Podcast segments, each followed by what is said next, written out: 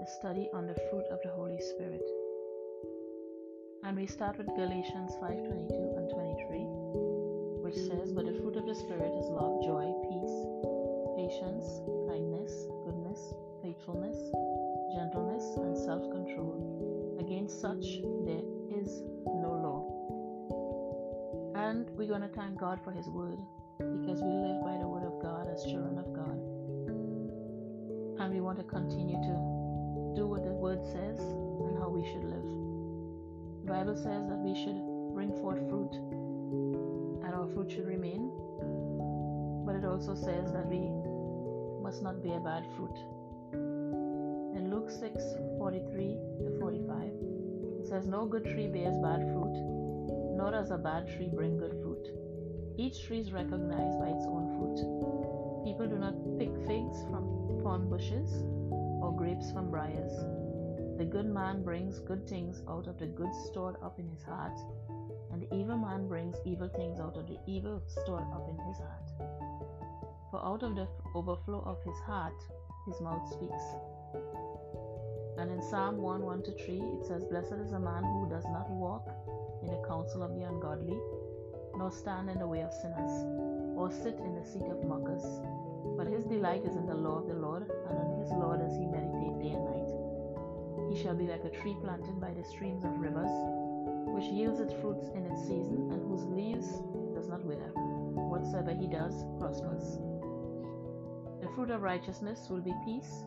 The effects of righteousness will be quietness and confidence forever. Isaiah 32:17. Make a good a tree good, and its fruit will be good or make a bad tree and its fruit will be bad, for a tree is recognized by its fruit. Matthew 12:33.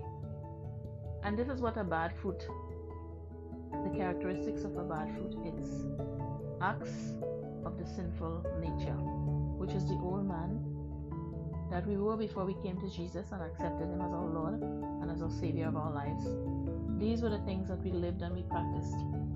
Sexual immaturity, immorality, sorry, debauchery, drunkenness, filthy language, selfish ambition, fits of rage, evil desires, impurity, factions, jealousy, witchcraft, orgies, slander, malice, idolatry, hatred, lust, envy, greed, anger, and deceit. This is Colossians 3 5 to 9 and Galatians 5 19 to 21. So today we want to look at the first attribute of the fruit of the Holy Spirit. And I say fruit of the Holy Spirit because the Bible says it's fruit and not fruits, which means that the Spirit of God that lives inside of us, this is His whole character. And by by fruit we mean a fruit like such as an orange that has many segments. So the first segment we're going to talk about today is love. And this is agape love or unconditional. There are many kinds of love. There's one that's called eros, which is sexual and sensual. Uh, this agape love is godly. It's it's love that is con- unconditional. And so we're going to talk about love. Love seeks the highest good of others. Love is not based on emotions or feelings. It is a decision to commit to the well-being of others without any conditions or circumstances. For God so loved the world that he gave his one and only Son that whoever believes in him shall not perish but have eternal life. John 3:16. Jesus said, "As the Father has loved me, so have I loved you. Now remain in my love." John 15:9. Jesus said, "My commandment is this: love each other as I have loved you." Greater love has no one than this, that he that a man lay down his life for his friends. And you are my friends if you do what I command. John 15:12 to 14. Dear ladies, let us love not, one another, for love comes from God. Everyone who loves has been born of God and knows God. Whoever does not love does not know God, because God is love. This is how God showed his love among us. He sent his one and only Son into the world that we might live through him. This is love. Not that we love God, but that he loved us and sent his Son as an atoning sacrifice for our sins. Dear friends, since God so loved us, we ought to love one another. No one has ever seen God, but if we love one another, God lives in us and his love is made perfect in us. as 1 John 4 7 to 12. So clearly, this is the first attribute of the fruit of the Holy Spirit or part of his character. If the fruit of the Holy Spirit lives within us, we are to show love to others unconditionally and without any circumstances and without any conditions.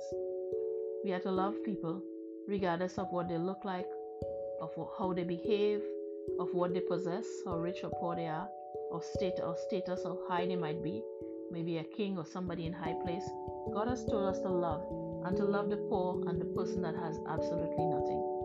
We are to love all people. We are commanded by the Word of God and by the Spirit of God to love unconditionally. And the Holy Spirit teaches us this, and this should be part of our lifestyle. We should reach out to people who have nothing, as well as people who have, and show them the same love. There must be no partiality in our love, and there must be no favoritism as far as love. It doesn't please God that we favor some people higher because they have more money or they have higher status. This is not pleasing in the sight of God. We are to show love to all people at the same degree of love. So I challenge you, ladies, today to begin to show your love in not only words but in deeds, in kindness, in every which way that the Holy Spirit leads you to show love, and especially to those that hurt us or are cruel to us or do not obey the, the word of God, we are still to show them love. In fact, the Bible says that if they will know us by our love, they will identify who we are by the love that we show to them, and this will lead them to Christ. So I remind us today to show love wherever we are, in our workplaces, in our homes, wherever we go, and we might meet people who might be indifferent. Show them love, that they may learn that God is love, and Jesus died because he loved us. So I just encourage everyone today to remember that we are to love as Jesus loved. And we are His workmanship in this world, and we are His creation, and we have been saved by grace through faith. So continue to love and to do the things that God has called you to do. I wish you a good day and look forward to seeing you tomorrow and hearing you tomorrow through my second part of this study, the fruit of the Holy Spirit. And I pray that God bless and be upon your life today and his protection in Jesus' holy name. Amen.